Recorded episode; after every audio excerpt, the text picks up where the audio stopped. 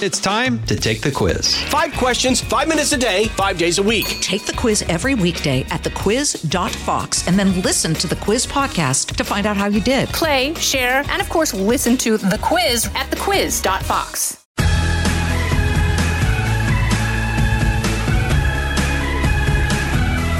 Welcome to Everyone Talks to Liz. I'm so glad you're with us. The podcast that will have you feeling at the end hey, if he could do it or she could do it, why can't I?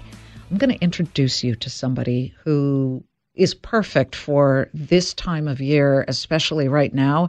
You know, October is known as the October surprise in the stock markets. And of course, because I anchor the Claman Countdown, we talk about business all the time.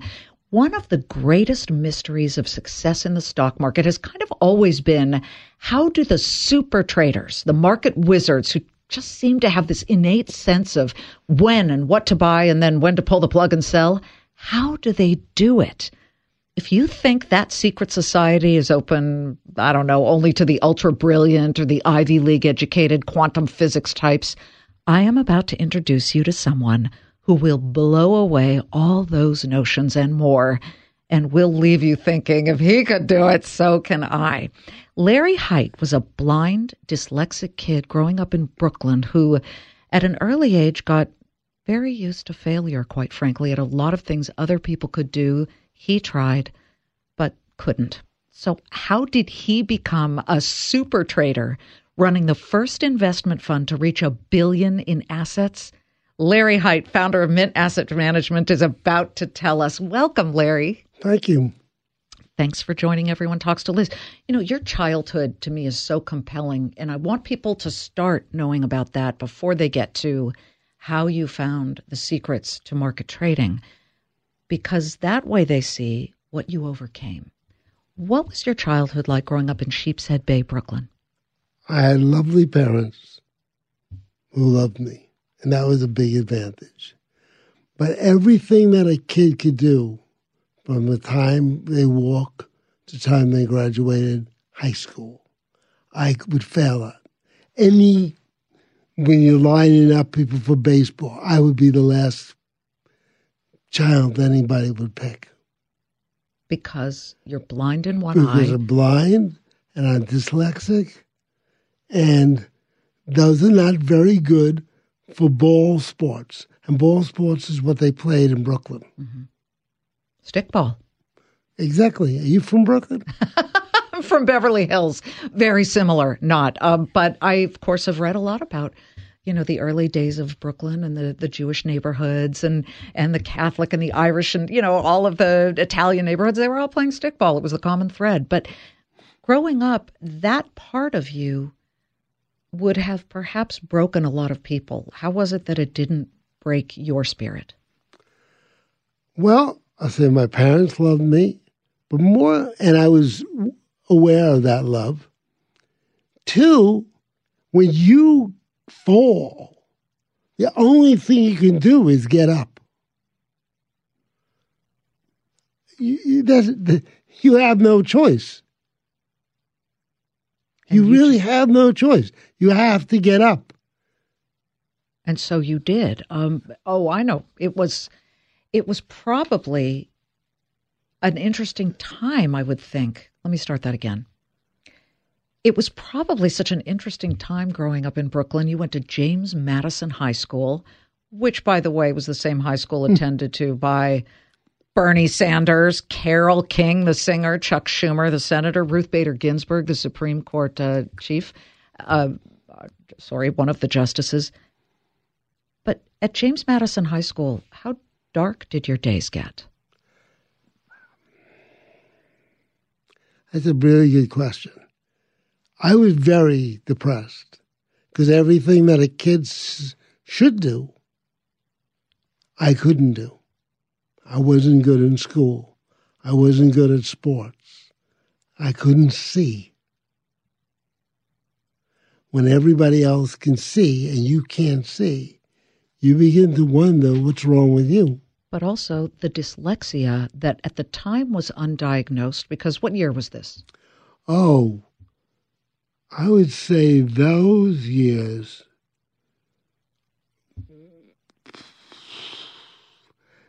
fifties, and there, and there was no dyslexia. Right. They they didn't know what it was. Right. And, you know, you tell a story in the book, The Rule, which is coming out now called How I Beat the Odds in the Markets and in Life and How You Can Too. You tell the story of taking a written aptitude test and bombing it. But then the educator who was administering it said, Now, wait a minute. Let me give you the test orally. What happened when he gave you that test orally? Well, then I flew through the test. And what happened was, first of all, it became a math problem. There were five answers. Uh, I have always, because of my poor vision, loved multiple multiple choice questions because what they do is you can change the odds. Because if you if you read the question, you know two of the answers don't fit the questions. So you can get rid of two answers, which means you've now reduced, increase your odds of winning. Mm-hmm. Instead of one out of five, you're looking at a one out of three. And you did wonderfully when he gave you that that oral test, but you know that same guy you write in the book said, "Look, you're really smart. You should know that, but I can't help you. I don't have the time." You then had to get past, I guess, the gatekeepers and bureaucracy merchants of life, one of whom stood right there and said, "I can't really help you. I don't have the time." How did you do that? Tell people because there are people in life who stand in your way, my way, everybody's way, for no reason. How do you get past them? You don't care. Look, my father said to me, I don't care what your grades are. You're going to have to make money. You're going to have to support myself, your mother, and your grandparents. No pressure there. well, you're, you're the only son, so you're going to do it. You're going to do it because you have to do it. After a few businesses, because you did try a few that, that kind of flamed out, again, more failures, you found commodities trading. And I want to start with the lessons that you have now that you impart to people about trading. And the first one is you got to be in it to win it. In essence, you'll never find yourself in the winner's circle if you don't get in the game. Correct. If you don't bet, you can't win. And if you lose all your chips, you won't be able to bet. So not only do you have to get in the game, but you might make sure that you won't be destroyed by the game. Okay, but when you say that, Larry, I'm thinking this is all based on having an uncanny ability to predict the future. Yeah, you could say it that way, or you could say it as desperation. My father was not buying any alibis. They wanted their son to do well. Mm-hmm. And that my my father's idea was that I would fund his retirement. I like that idea. and that and that was that was every Jewish kid in Brooklyn had that. An Italian. All the people I knew. Take care of your parents. Yeah. They took care of you. exactly. But your investing success, because you ended up having a, a, the first hedge fund in history to get a billion in assets, uh, it came in part by following trends. Explain. You know, you know when they talk about companies, there's always a story. People love stories. But a story, every story is a bit of a myth, right? So I wanted to rely on what wasn't a myth, but what was a fact. I could get a hold of data going to the public library of prices and I could see how people reacted to prices going up and going down. And so I stuck for the reality of what crowds do. And that was real. And you saw that when the crowd or the herd is moving and piling in, you go along for the ride? Yeah, for sure. I, this is not a game of heroics. This is a game of cunning. And you want to be, you want to make life easy for yourself. This is not figure skating where you get, uh, because I have two daughters, I watched figure skating when they were young. And there was always a, you know, we, if you did a triple lutz, you got more points just for attempting. Well, that's not the way investing works. You get no points. You get no payoff for trying. You only get paying payoff for winning. And my, I had to win to make money to support my family, to support myself. And the way you found out how to win was to catch the wave, I guess, a snag the star that was already rising, a stock that had momentum moving to the upside, and get out before you lost everything that you had gained. Yeah, but but that was very simple to do once you understood it, because what I did was have not only me, but I had a trailing stop. So I did not leave anything to chance. Explain to people who don't know what a trailing stop is what that is. Let's say you buy something at 10. $10. And then it goes to 15. Mm-hmm. All right. How much, when are you going to say is wrong? We got to pick a point in on the curve where you say, I will not lose any money, more money than this. Okay, and so you put in a you put in a, a stop loss uh, for right. what, fourteen or something. Right, 13. and it's a trailing stop. What is okay trailing? Every day when the market moves, it moves. The stop moves with it. So it's your insurance. Now it's not going to exactly, but it's going to come very close. And that trailing stop has made me more money the other thing that's made me a lot of money is I put more money in my winners. I add to my winners. Even as they get more expensive? Yes, because they're moving in that direction.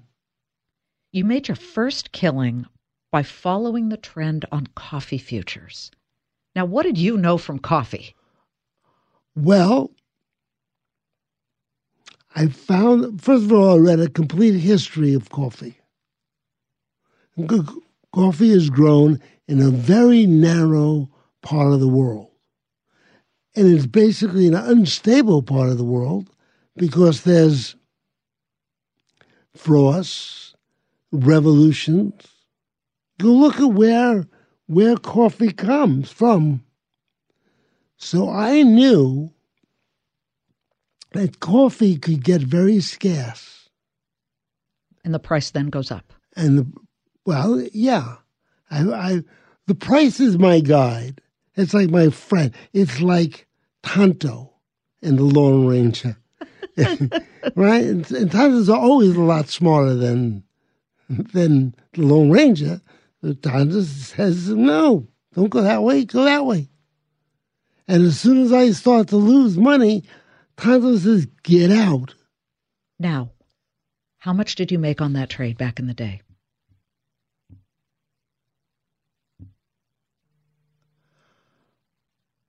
I think I made a million dollars, which was incredible for me from somebody from my background. I don't think I had anybody in Brooklyn, where I lived, who actually had a million dollars and you got it. Yeah. The blind kid who was dyslexic. Uh, what happens when you see a trend reverse incredibly quickly? Is it that the trailing stop will make sure that you don't lose? Because uh, you can, any, by the way, anybody can do this on TD Ameritrade or Schwab. You just make it part of your trade. Right. First of all, the day I start the trade, being long or short, I put in that stop. And that stop never moves. It only moves against me or with me. It is my safety. Do you do it based on percentage loss or Yeah, percentage, percentage, of my, not uh, financial loss? no percentage of my core capital. How much am I willing to risk for that? You look at the odds of winning through a prism that many people have never heard explained the way you do. And and one of those is that you say one big bet versus 20 bets spread out is not good. It's better to go with the 20 bets spread out. Well, you got to look at commodity trading when I started was done on 5% margin. So if you bet one all your money on 5%, it's very, if you look at the history, it goes 5%, a lot. So you want to stay, you must stay alive to win. That means you must keep your capital. Th- th- th- That, that's an unequivocal rule. Doesn't this all require the ability to recognize a good bet? And what is your definition of a good bet? A good bet is very simple, where I can win a lot more than I, than I can lose. So I want a ratio of three to four to one. I want to, if I'm risking a dollar, I want to make four dollars. Well, don't we all?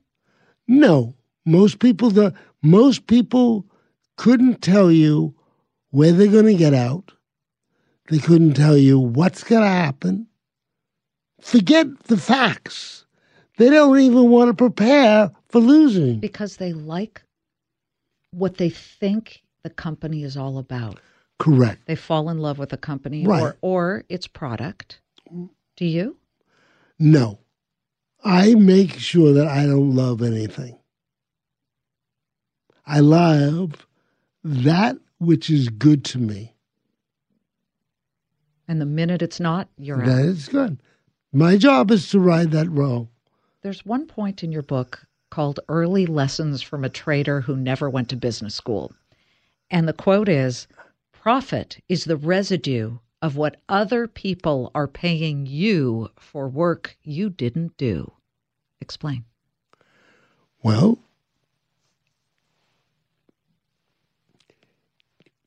you basically are getting paid. I wrote a very sim, sim, simple algorithm. I set the stop, right? And as it goes up, I'm still sitting in the chair, mm-hmm. but I'm not working. The stop is working, right? So I get paid for sitting there and riding that Bronco. I just got to stay in the saddle. But you're not a buy and hold forever guy. You say stay with a winner, but then get out. I mean, how do you know how long? Is it just when it turns around? When it turns around, Okay. I know by the way it's been acting. I pick a number. I don't pick it. I have, I have, I had a lot of smart people, and I, I, I ran hundreds of years of tests on this, and I looked at the odds. I'm an odds player. You're a well, you're a guy who says what I've always believed. I didn't come from a financial background. I came from a local news background covering murders and drug busts and chocolate festivals and whale carcasses off the coast of Rhode Island. I've covered it all. But when I got into business news, right away I said, this is a casino and uh, you should never bet more than you can afford to lose. But lots of people deny that investing is gambling.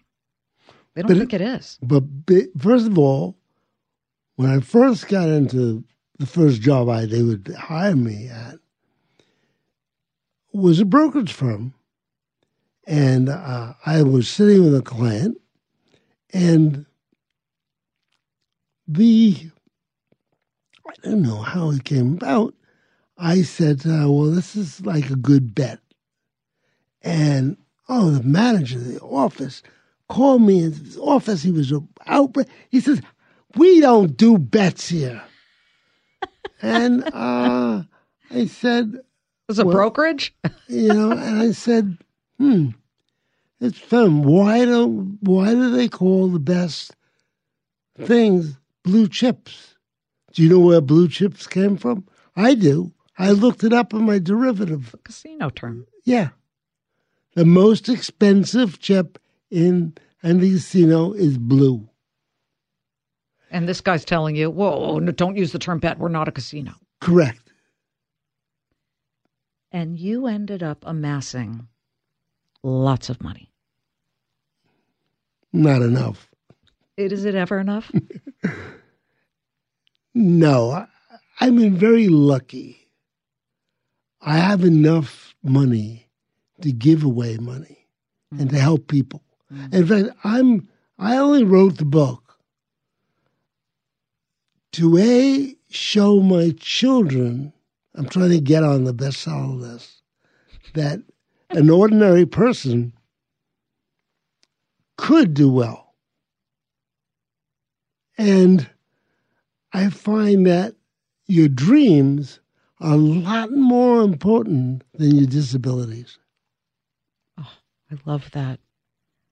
Your dreams are more important than your disabilities or your limitations. Correct. I want to really kind of end on failure. Most people want to end on success. You brag about your failures. You look at failure almost clinically because you were so used to it, as you said, as a child with a profound disabilities. You felt like a failure. How did you make that work for you? Common sense. Whenever you fail, you have to get up. So failure becomes a friend. You were trying your best, you said, to be mediocre. Correct. Aim for the middle. Yay. I mean, what do you mean by that? I mean, I had disabilities that weren't. Look, I don't have one eye that functions. The other eye only half functions, and I have a disability. So I am not going to be a great baseball player. I'm not going to be a good tennis player.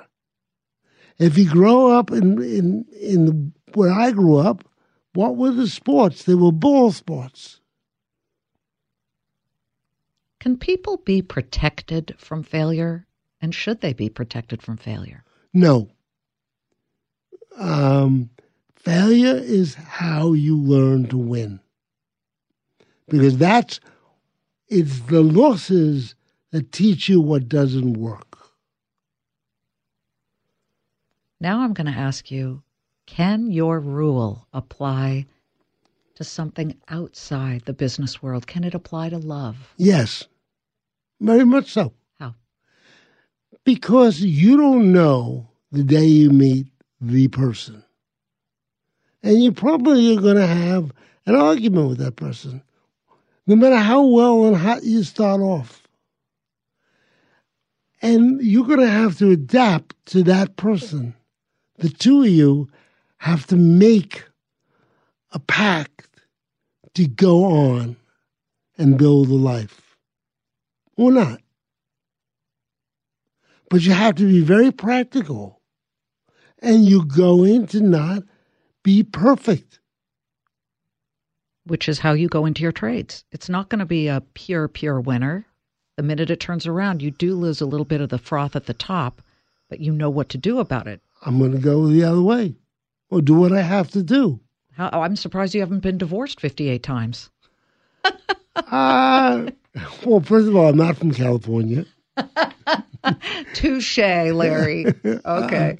Um, no, when I met my wife, I really liked her, loved her as a person. But you, all- but uh, back to your trading, you say you can't win if you're not in the game. depends on which game you want to live. The game of having a relationship is a lot different than the game of getting sex.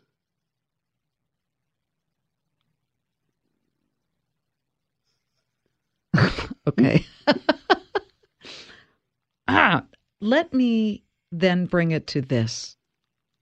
You have found love. You have found money. You have found happiness. in your mind, I want you to go back to the hallways of your high school, the James Madison High School, which, as we said, very famous, successful people have come from this public school in Brooklyn. You are now on the wall of distinction at James Madison High.